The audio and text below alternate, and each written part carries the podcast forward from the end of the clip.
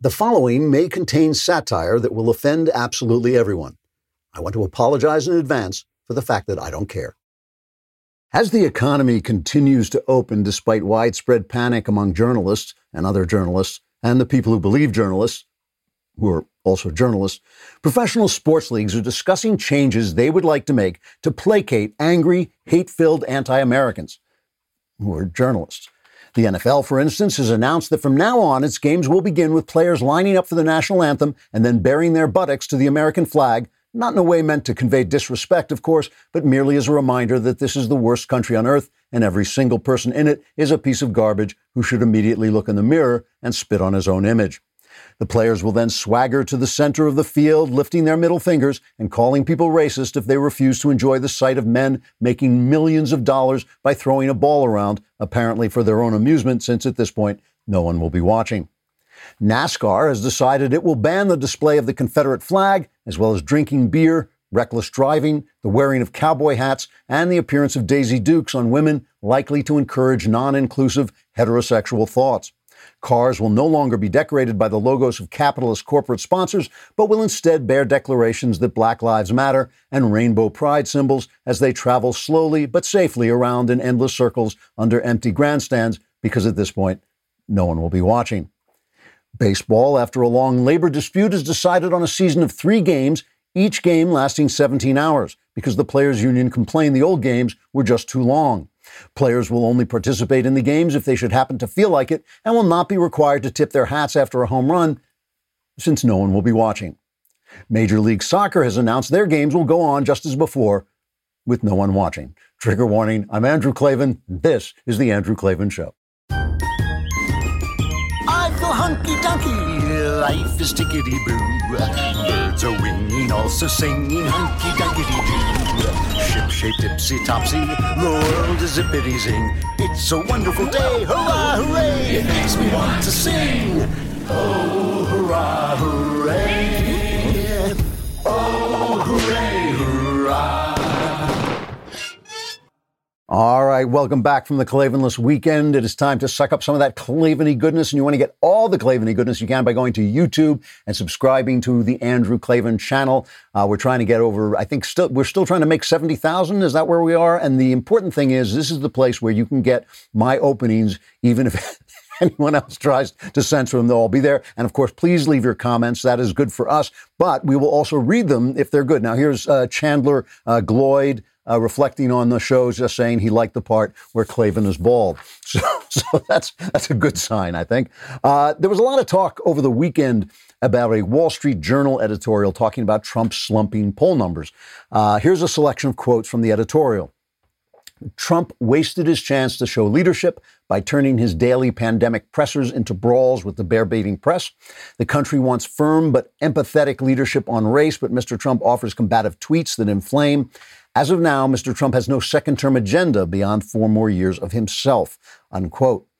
Even die-hard fans of Trump have been talking about the fact that he's in a slump. My friend John Nolte, one of the most honest people I've ever met, he works at Breitbart, he says he would crawl over broken glass to vote for Trump. He also says Trump is blowing the election by acting like, quote, an undisciplined, thin skinned man baby. There's still plenty of reason for hope. The polls are probably somewhat worse than reality, and Trump reportedly is now awake to the problem, which is a good thing. On our side, the voter side, I think there's one trend we have to guard against. Let's call it the battered wife syndrome. I've now heard from several conservatives who tell me they hope a Biden win will calm the left down and stop the chaos. This to me is like saying your husband will stop beating you if you can just keep house the way he likes it. Your husband isn't beating you because you're bad. He's beating you because he's a stinking wife beater. Likewise, the left isn't tearing down America because of Trump, and they won't stop because of Biden. They're tearing down America because that's who they are. And a Democrat victory will make them more powerful, not less, especially after they get rid of the filibuster, as Mitch McConnell didn't have the savvy or the guts to do. Trump is, as I've said repeatedly, a great big American character with great big American flaws. I'm sorry we can't find a candidate who has the courage to do what Trump has done without having Trump's bad behavior. I blame a Republican mainstream that ignored the Tea Party, a conservative intellectual class that produced theories without political victories, in which I include myself, and a cowardly right wing establishment that will not risk a nickel to stand and fight for the culture, in which I do not include myself. This is a tragic moment. Our elites are corrupt, our institutions are decadent. It may be sad that Trump's our only hope, but don't kid yourself. Trump is our only hope.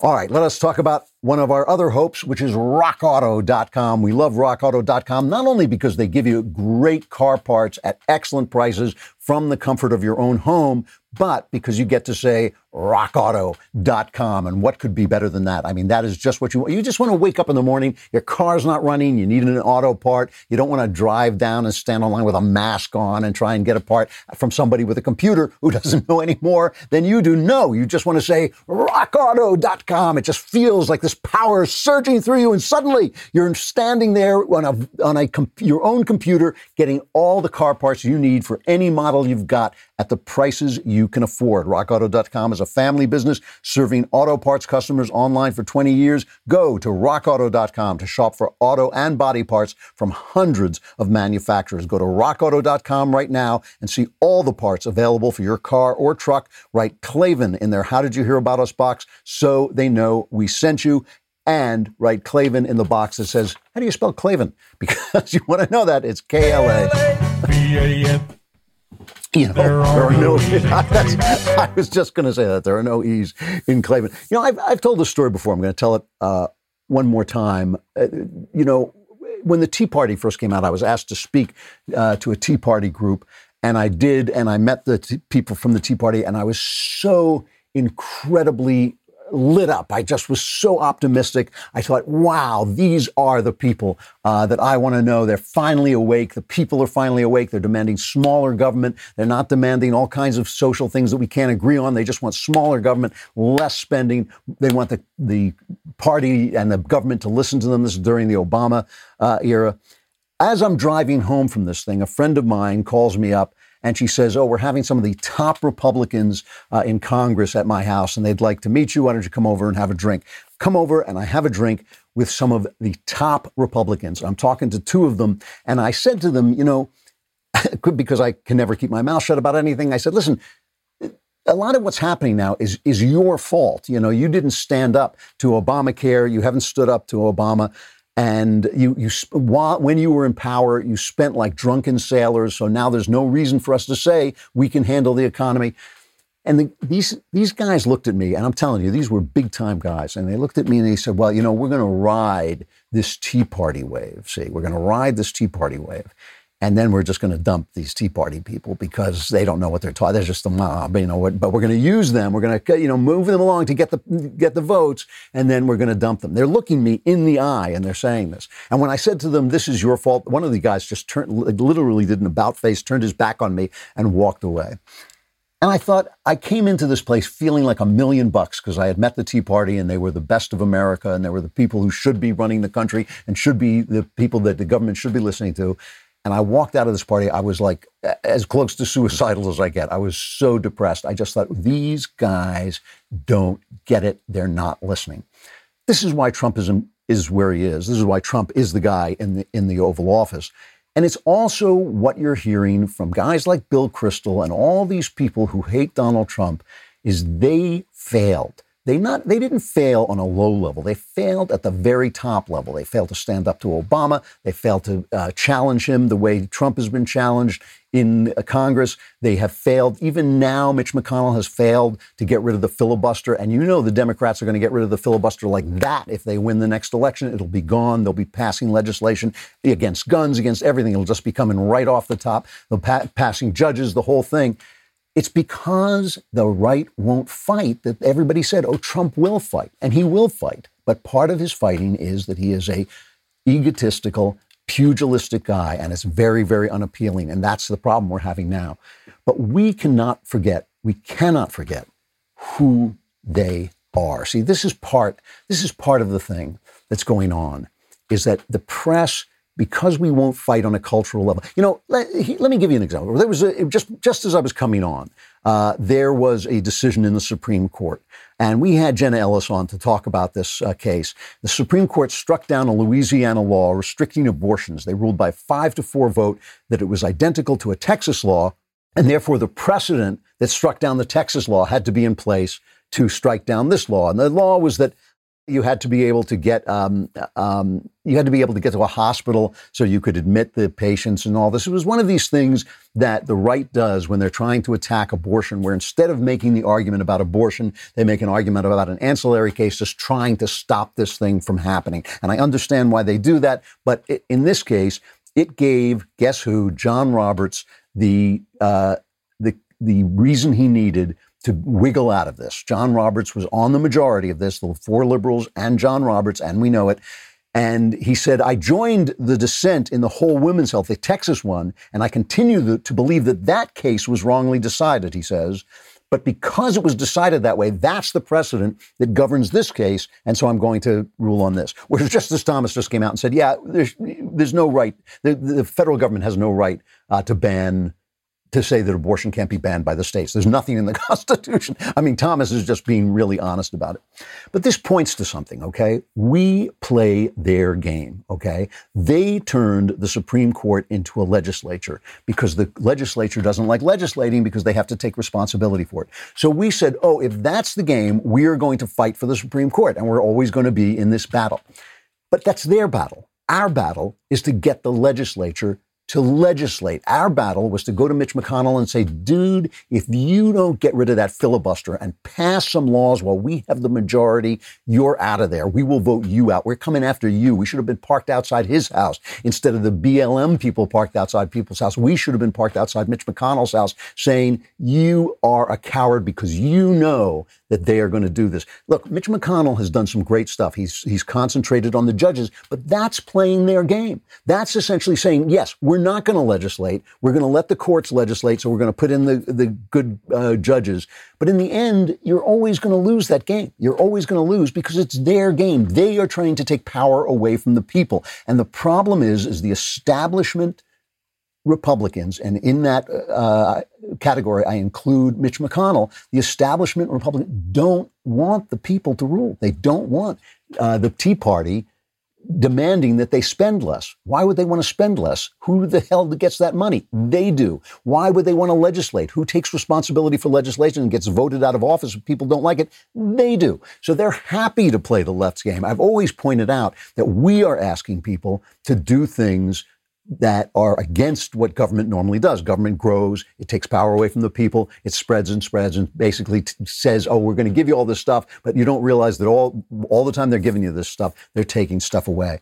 But who are these people? You know, who are is the left that, that we're constantly placating, that we're constantly uh, allowing to have the last say? When when any Republican, any Republican who speaks the words Black Lives Matter should be booted out. Any one of them, any single one of them should be booted out. We should vote against them. At this point, look, it doesn't matter because without Trump, we're going to lose it all anyway. You know, here is Mike Pence, who has remained a decent, stalwart guy. Watch John Dickerson, a leftist hack, watch him try to get Pence to say the words Black Lives Matter. One thing protesters would like to hear is leaders say Black Lives Matter. You won't say that. Why? What, what I see in the leaders of the Black Lives Matter movement is a political agenda of the radical left that would defund the police, that would leave that out of it. Uh, Just tear the down phrase. monuments. So you won't say Black Lives Matter. John, I really believe that all lives matter. Okay. And that's where the heart of the American people lies. Leave, leave, the Marxism out, Mike. Just leave the Marxism. Just say the phrase. Say the phrase. That's what it is. It's like once we get just say the words and support the Marxism. We'll, we'll take care of the Marxism. Don't you worry about that. Just say the phrase. We are always, and, and listen, you know, in part, I, I, take some responsibility for this because I've been preaching this for, to the choir for so long and gotten nowhere with it. You know, if Fox News was such a success, why didn't we build six Fox Newses? Why didn't we uh, create a movie studio? Why didn't we create women's magazines, a television streaming thing? Why have we done none of this stuff? So who are these guys, right? Who is Black Lives Matter? When you say the phrase, just forget the Marxism. Just say that those words, Mike, please. Once you say it, what are you talking about? A spike in gun violence has left over a hundred people wounded or killed in dozens of shootings across New York City over the past nine days. A hundred people wounded or killed.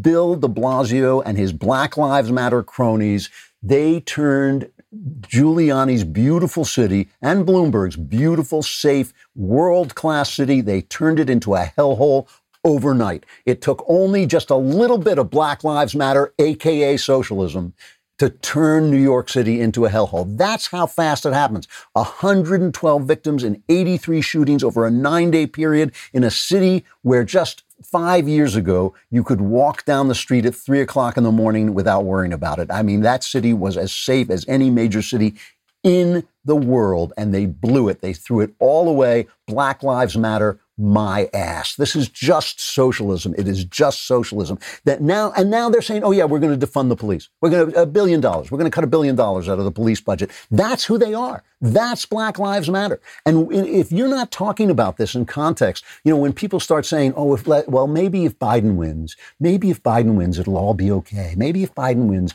you know, then then they'll stop. They'll see that we're nice to, you know." I mean, really Really? Because, because again, you know, I've worked on these hotlines where I've talked to women who actually say this stuff to me. You know, maybe if I can just do this, he'll stop punching me, you know, and you just want to say like, you know, really? Because, because maybe he's punching you because that's who he is. This is who they are, right? This is who they are. And the NY, NYPD Police Commissioner Dermot Shea said last week that the city's homicide rate had hit a five year high and that the criminal justice system was imploding. The number of people shot has risen 42% compared to last year. Meanwhile, in Minneapolis, where they're voting, the city council is voting to eliminate the local police force. They are voting to limit. They now have private security. The, the people on the city council, the city councilors, have private security that costs taxpayers $4,500 a day, which in a city is a lot of money, right? This is, this is what they're doing. They don't, you don't need police. Why, why should you need police if I have police? If as long as I have police, you don't need police.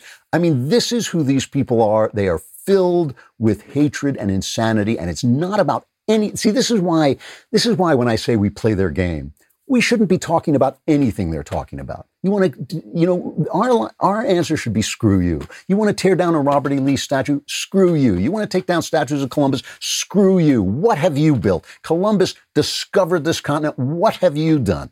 You know, today, Charles Blow, the single stupid, let's go to Knucklehead Row. We'll go to Knucklehead Row at the New York Times. Oh, hey,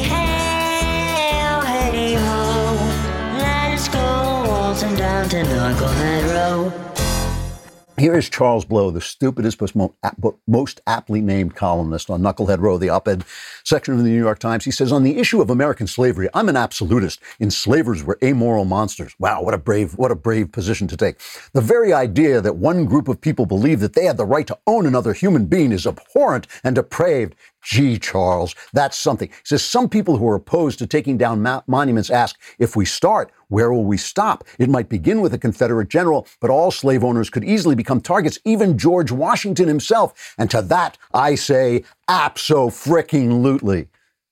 I mean, screw you, Charles Blow. By the way, I feel the same way about abortion. You could write this whole column about abortion. On the issue of abortion, I'm an absolutist. People who abort children are amoral monsters. But I have a sense of compassion because I'm a, an actual Christian human being. I understand that the narrative sweeps people away. I understand that the people who commit abortion don't know what know not what they do, just like the people who killed Jesus knew not what they do, just like the people who held slaves did not know what they were doing, but they did wonderful things. George Washington knew that uh, ultimately that slavery was wrong, but he built a country so free so free that a guy like Charles Blow can, who really hasn't the competence to do it, can be a columnist at the New York Times. That's how free a country he built by giving up the right to be the king of that country. He gave Charles Blow his freedom generations in advance, generations in advance. What has Charles Blow done?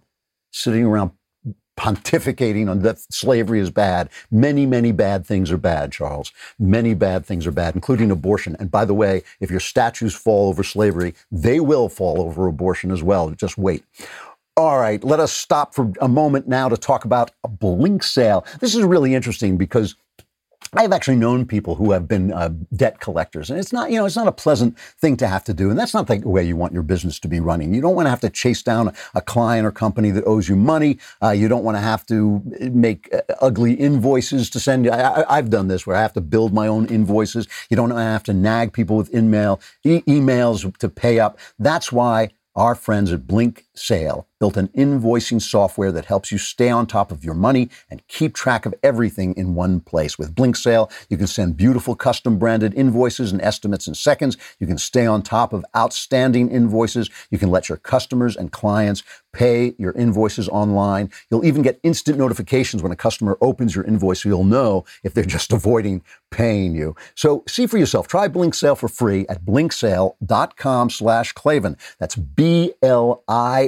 K-S-A-L-E dot com slash Klavan. Blinksale. Spend less time billing and more time doing what you love. You know, they tell you how to spell Blinksale. I think you could have figured that out for yourself, but I know you're all wondering. The one thing you're all wondering is how do you spell Klavan? It's K-L-A-V-A-N. There, there are no, E's.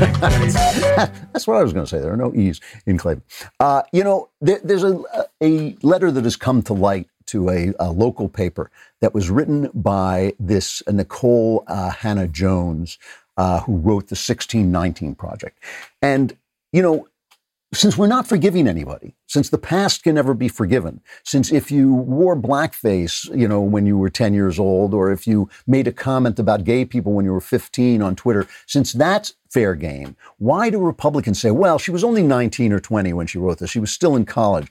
This is the woman who wrote what is now going to be taught to your children. It's now going to be taught to your children that this is a, a country founded on racism. She lied. She lied. The New York Times lied and then received a Pulitzer Prize for lying. that, that is one of the uh, categories now of the Pulitzer Prize.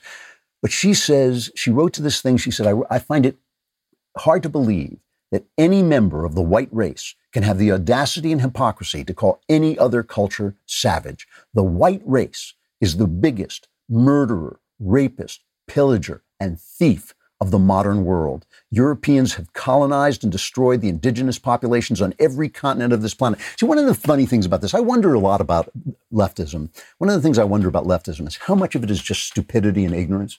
You know, I mean, when I say stupidity, I don't mean low IQ because people can have a high IQ but just know nothing. They can read nothing. They can convince themselves that history is what they want it to be, and that's what that's what uh, Nikole Hannah Jones does. She convinces herself. She says, "Oh well, the slaves freed the slaves," as if you know. I mean, it's just it's just not true. I mean, I understand that you want to have pride in your uh, history, uh, but that doesn't make false things true. It doesn't make unfactual things factual. You know, there's a, a wonderful book, a, a, memoir by a guy named Mungo Park, who was a British guy who helped explore Africa. And it was just amazing in the 18th and uh, early 19th century that they would just, like some royal society of exploration would put out the word, we'd like somebody to go explore Africa. And some young, brave fellow would think, like, oh, that sounds like fun. I'll go do that. And Mungo Park ultimately did die over there. But if you read his memoir, it's just amazing. What's the biggest trade in Africa? It's the slave trade. They're slave, they're, they're slavers and they're Africans trading on other Africans because, of course, they're different tribes. They're not all one group of people, you know. So the idea that, and, and the, of course, the Muslims were tr- still trading. Were tra- the Muslims were trading slaves long, long after slavery uh, disappeared here. They still trade slaves. They still have slaves in the Muslim world. Whereas George Washington and Thomas Jefferson, Patrick Henry, and all the other American leaders were suddenly saying, you know, this is wrong. This is wrong. And it, what is so amazing to me, what's so amazing to me is that the, the values, the values that all these people are fighting for are American values. They're Western values. And, and, you know, the people who had them were white, but that doesn't make them white values. That's their category. That's, that's Nikole Hannah Jones's category. It's not my category. I'm not going to say they were white, but they were Europeans. They were Europeans and they invented, discovered these ideas of freedom, of equality. And they came from Christianity and they came from the Greeks. And they developed these ideas to the point where they said, hey, you know, all through human history. People have been holding slaves. We're not going to do that anymore. So when you say, oh, white people are the worst and the slave, it's just a lie. And it's racism. It's racism straight up because, you know, the, th- the thing is, it's all about the ideas. I don't know why ideas spring up in one place rather than another, but I'll tell you something. I am a colonial imperial. I'm, I am a, uh, an imperialist of ideas. I am a, an idea colonialist. I believe we should spread the ideas of freedom that we developed. And you do that not just by sending them out into the world with pride, you do it by letting people into your country and having them adapt. I mean, that is the difference. And I just, it is just amazing to me. It is just amazing to me that we have invented this, this press that will accuse the very culture of racism that invented the idea that racism is bad. No one ever on earth said racism was bad before. No one ever. That has never happened. There is never, the only time that has happened is in the Christian, the beginning of the Christian uh, movement and a little bit in ancient Rome, but not really. In ancient Rome, racism was a big deal. They were still, everybody was according to his race, but it was only really the Christian idea that in Christ we were all one. There was no Jew, there's no Greek. That was an idea that came from Christianity and ultimately, ultimately filtered its way into the Western mind. It doesn't come anywhere else. I mean, in every other place, in every savage place, in all the in all the places where there were Native Americans, tribes were killing tribes. In Africa, tribes enslaving, killing tribes. What are these people talking about, and why are we accepting the narrative? Why are we afraid? Why are we afraid to say anything? You know, these, I, the reason I'm not afraid, I mean, for one thing, I don't want anything from anybody, but one reason I'm not afraid is I just consider people Americans. If you're an American, you're an American. You don't get off to me. You can't hide behind the color of your skin. Not from me. You can't hide behind the color of your skin and say, oh, I can say this because I'm black, but you can't say it. When you attack me, then you're racist. Screw that. Screw it all. You know, I mean, this is what I don't understand. It's like what we, we have gotten into a place where in order to say the things that I'm saying to you right now, you have to be such a belligerent or you have to be like me living on another planet entirely in your mind, but you have to be such a belligerent that who do you get? you get Donald Trump. You know, Donald Trump said this. He was talking to Hannity, and this is. I want to play a couple of cuts from this, but right now I just want to play one about uh, talk about attacking the press. Here's what he said about attacking the press. If I didn't take on the media, I guarantee I wouldn't be here with you tonight. I'd be watching on television. Maybe I'd be in the crowd, but I'd be watching. I wouldn't be. I wouldn't be interviewed. You couldn't win, and I have it even to this day. I mean, every the New York Times is so dishonest. The Washington Post is so dishonest. They write things. You can do something great, and they can make it sound horrible. You can do something good, and they can make it sound beyond belief bad, like it's the worst thing ever. Uh, or, and I said it a little bit before, you can do something great and it doesn't get reported. That's in a way just as bad. All that is true. All that is true. And if you're attacking the press because the press is a damaging, corrupt, decadent institution, which it is, that's one thing. But if you're attacking the press because you don't like being attacked, if it's all ego, if it's all ego, ultimately people are going to start to say, hey, you know, we're hurting here. We're out of work here. Our, the economy's bad. Uh, you know, we've got all these violent protesters screaming to take down our culture, to destroy our culture. Speak into the moment. Don't just tell us about the fact that you, this is why Nolte is so angry. Everybody's picking on John Nolte. They're all on his Twitter feed. They're all yelling at him for what, for attacking Trump. But he's saying, no, I want Trump to win. I will crawl over broken glass. He has been all in on Trump from the very beginning. I used to have him on the show when I was attacking Trump and he would make the arguments for Trump. And we had some really good conversations, Nolte and I. You know, he has been in from the beginning. He's talking about behavior that is causing him to lose, that is causing him to lose. Victor Davis Hanson has an excellent excellent piece.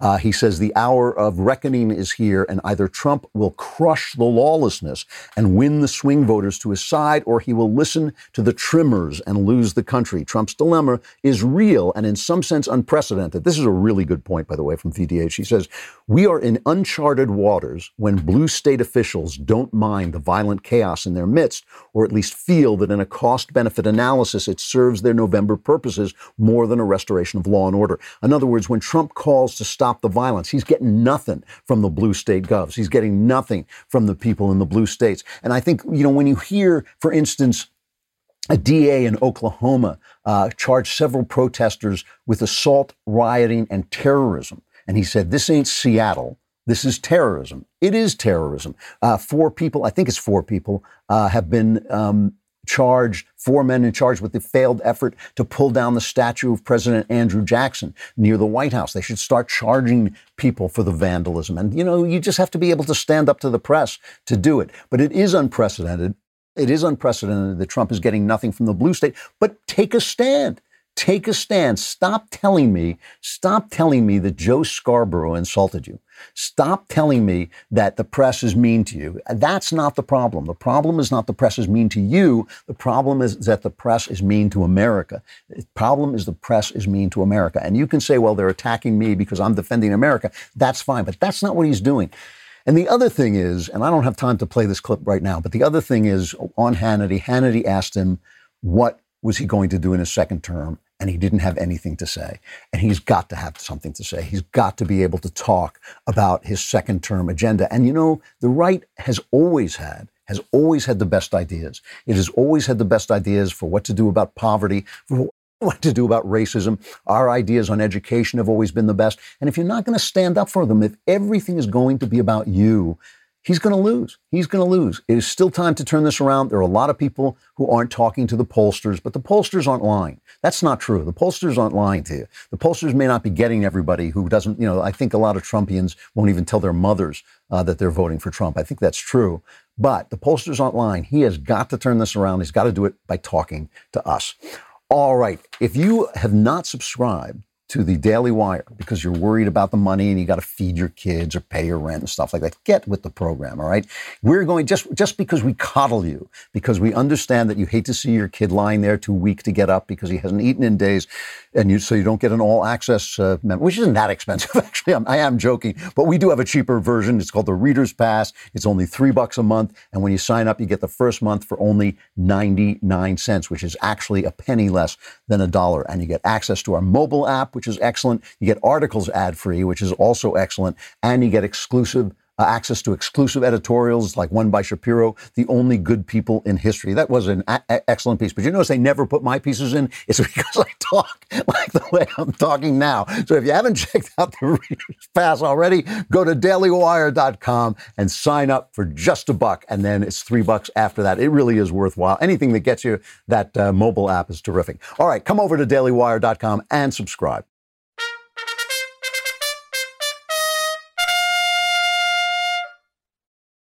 All right. You know when I when I say when I always say that uh, because the left is so bad, there's no there's no point in blaming the left for things. The left is actually accomplishing what it wants to accomplish, which is destroy to destroy freedom. The left wants to destroy freedom because they think that when they are there and they have when all of America is one big Chaz, it's going to be great. Because once they can run things, oh, oh my, how wonderful things will be. There won't be any racism because they're so pure. They're so pure. There won't be any racism. It's going to be great. It's going to be excellent. When I when I say that we on the right should look at what we're doing wrong, that they that's people with such bad ideas who are so violent, who the things they do are so ugly, who their hatred for America is so ignorant and stupid. All, when I say we should look at ourselves, it's because we're the only people to look at. You know, you don't like if you don't like Trump, why is he there instead of somebody you like? You know, that's the question we should be asking. And I don't get this from anybody. I don't get it from anybody. Who was I listening to the other day? Salena Zito, you know, she's the one who actually goes out and interviews people. And and they all say to her, she said this, they say they say to her, no one is taking stock of what went wrong. If they don't like Trump, why aren't they asking themselves, what did we do wrong? And certainly, certainly it was the dissing of the Tea Party, the treatment of the Tea Party as if they didn't matter. It was the treatment of Obama as if he was untouchable because he was black when they came out and said, we won't impeach Obama. Why not? What if he breaks the law, as he apparently did? Why shouldn't? Why should we declare that we're not going to impeach impeach Obama? They wouldn't lay a glove on him because they were so afraid of who? Of the press. The people didn't care. Most of the people in this country are there's there's so little racism, true racism in this country that and, and, certainly so no institutional racism that most of the people didn't care. They would have, you know, they were willing to take on Obama as he was as a person. The, it was the press they were afraid of. They're so afraid of the press. And when I when I examine myself and I think like, well, you know, how how have I failed to contribute? One of the things I think is I went around for 15 years telling people it's the culture. It's not the politics, it's the culture. We can win Ohio forever. We can get every court case, eh, we can get every judge in the world, but if we let them dominate the communications industry and the entertainment industry and the academy, we are going to lose. And at some point, I started to think, you know, no one's going to do this. Maybe I should start to build this business. And I started to think about it, and I was really kind of moving toward it when the virus hit. But the fact is, I'm an artist. I make stuff. You know, that's what I do. I make stuff. I sit in my room and I make stuff and I depend on other people to build the businesses that put my stuff out there you know, I'm willing. I'm willing to try it. If somebody wants to give me the money, I'm willing to try it. But I, I, I regret. I regret that I didn't do that. That all I could do was throw myself on the on the sword again and again, which I did. I made the art that I thought needed to be make, made. I made it for young people. I made it for old people. I made it any way I could. I got it out there any way I could. I did that. I did that. But I didn't build a business that would do this. We need these businesses. We need to have TV shows that stream and not just Christian art. I'm sorry, not just everything is going to be okay if you say Jesus, Jesus, Jesus. Not art that's just squeaky clean, that's uh, G rated, that, that 80 year old people like. Not the stuff that serves those people who are yelling at another kingdom that it was pornographic because it had a sex scene in it. Not eh, stuff for everybody stuff for everybody with our values in it. I mean, go take a look at the Dark Knight trilogy. That basically uh, serves the term. But as I have always pointed out, why do our people have to wear masks? Why don't we make movies about Reagan? Why don't we make movies about the true stories uh, that we can tell? Why don't we make movies in, of real drama? I mean, look at look at uh, Ghostbusters, where the EPA is the bad guy. The EPA is the bad guy, and the universities are the bad guy. I mean, that's basically the kind of conservative movie we should be making. But we are so afraid. We are so afraid. Let me just show you. You know, the the the virus, the Chinese virus, is starting up again, and you know, it's it, it's true. It, it, it was what we all said would happen as the reopening came. There would be a spike. There, there's been spikes.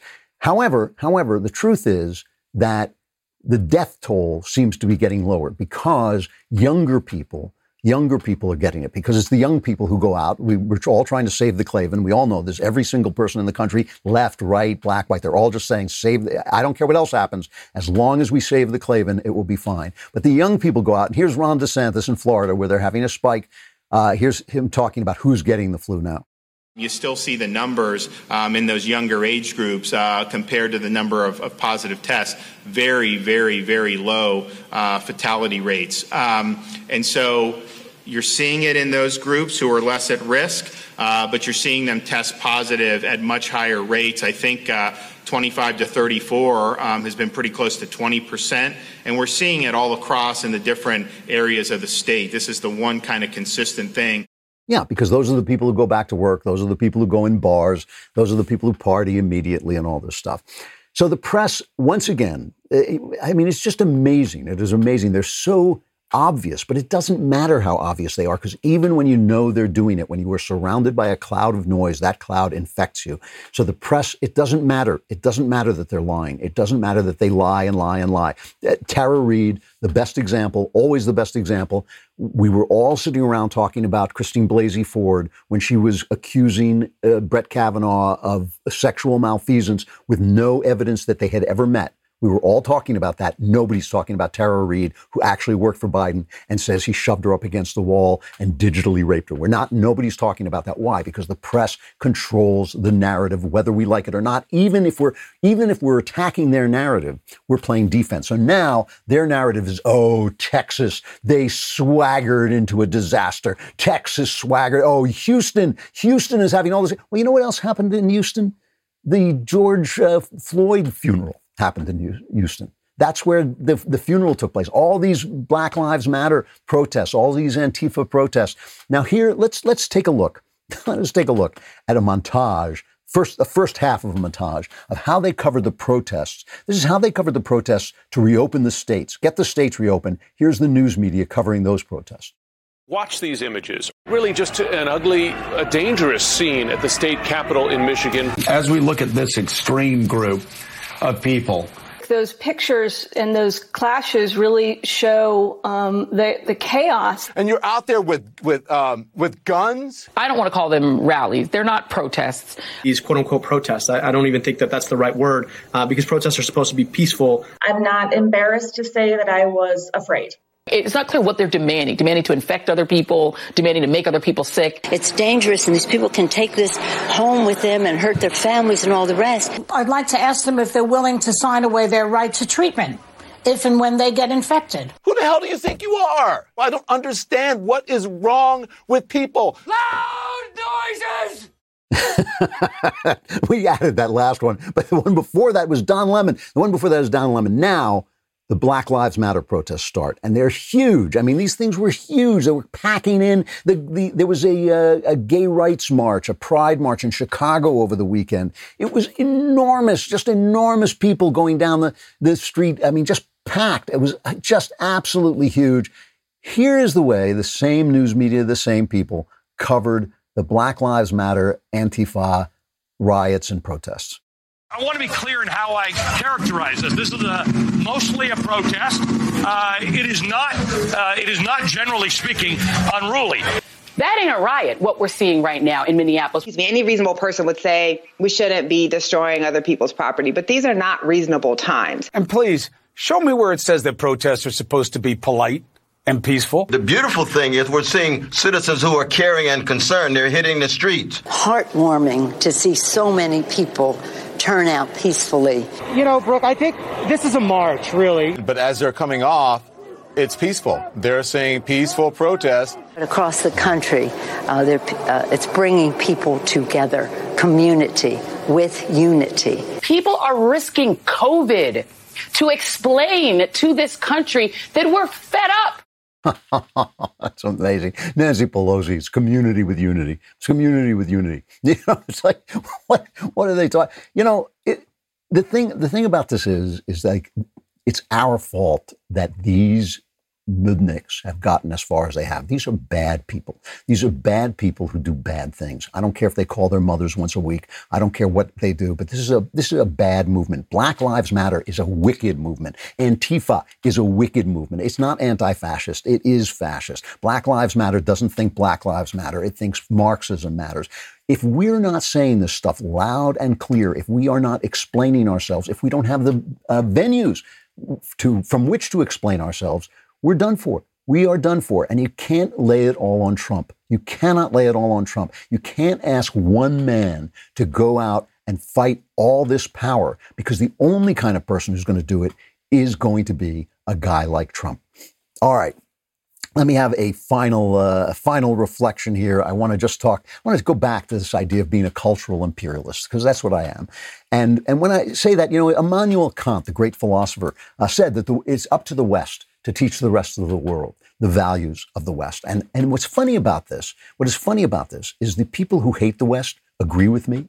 They agree with Immanuel Kant that it's up to the West to teach these values. That's why they want, you know, when they say everybody should be allowed into America, why? If America is so evil, why should America want, why should anybody want to come here?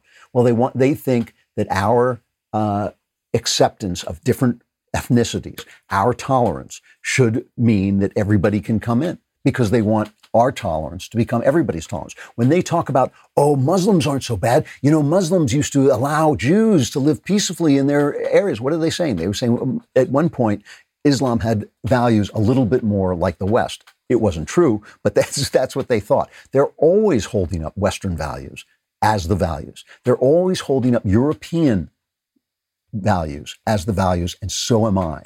Those values are the values. There is no, there's nothing on the other side of freedom. There's nothing on the other side of tolerance. There's nothing on the other side of being anti-racist. See, they, they think that, oh, if they just, we've reached that peak, but if we just go beyond the peak, we'll do even better. But beyond the peak, of course, is down. And now they've gone down the other side. And so when we defend our ideas and they call us racist because these ideas were generated out of Europe, we have to not accept the premise. The premise is that the ideas are good. I don't know who invented fire, but I'm not going to sit in the dark because he was different from me. I'm, I do not know who it was who invented fire, but I want fire. I want to be able to cook my food, so I will take it. In the same way, freedom, a lot of different paths flowed into the ideas of freedom, but mostly they came from Jerusalem and they came from Athens. Mostly the ideas came from Jerusalem and Athens into Europe, and they were developed in Europe in Germany, in England, and they just and came to America. That's where those ideas came from. If you like those ideas, stick with the ideas and stand up for them and don't let them invent these categories and these side issues that we argue over. We shouldn't be arguing over a single statue with people like this. You know, we should be defending, not just defending our values, spreading our values, not just, uh, you know, bringing people in and forcing them to assimilate to our ways, but sending them out through movies, through the culture, through all the different ways that we used to send these values out so that the rest of the world feels they have to live up to them. For a while, we had that going. But we got so powerful, we got so rich, we had no, we defeated all our enemies, we defeated the Nazis, we defeated the Soviets, we got so powerful, so rich, we forgot that you have to keep fighting that fight, or these people come out from under the rock that they lived under and they start to tear the country down. And that's what's happening. And it's amazing to me. It's amazing to me that we turn to Donald Trump because he fights, but we don't look at ourselves and say, well, why aren't we fighting too? All right, I got to stop there, but I'll be back again tomorrow with more Klavan goodness. I'm Andrew Klavan. This is The Andrew Klavan Show.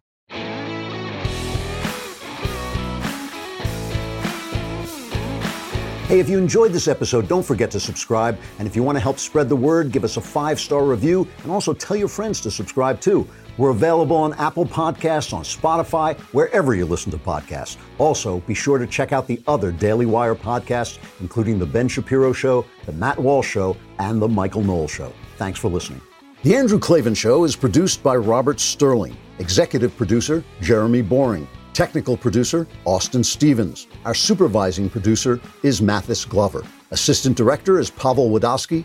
Edited by Danny D'Amico. Audio mixed by Robin Fenderson. Hair and makeup, or head and makeup, by Nika Geneva. Animations are by Cynthia Angulo. Production assistants, McKenna Waters and Ryan Love. The Andrew Klavan Show is a Daily Wire production. Copyright Daily Wire 2020. If you prefer facts over feelings, aren't offended by the brutal truth, and you can still laugh at the insanity filling our national news cycle, well, tune in to The Ben Shapiro Show. We'll get a whole lot of that and much more. See you there.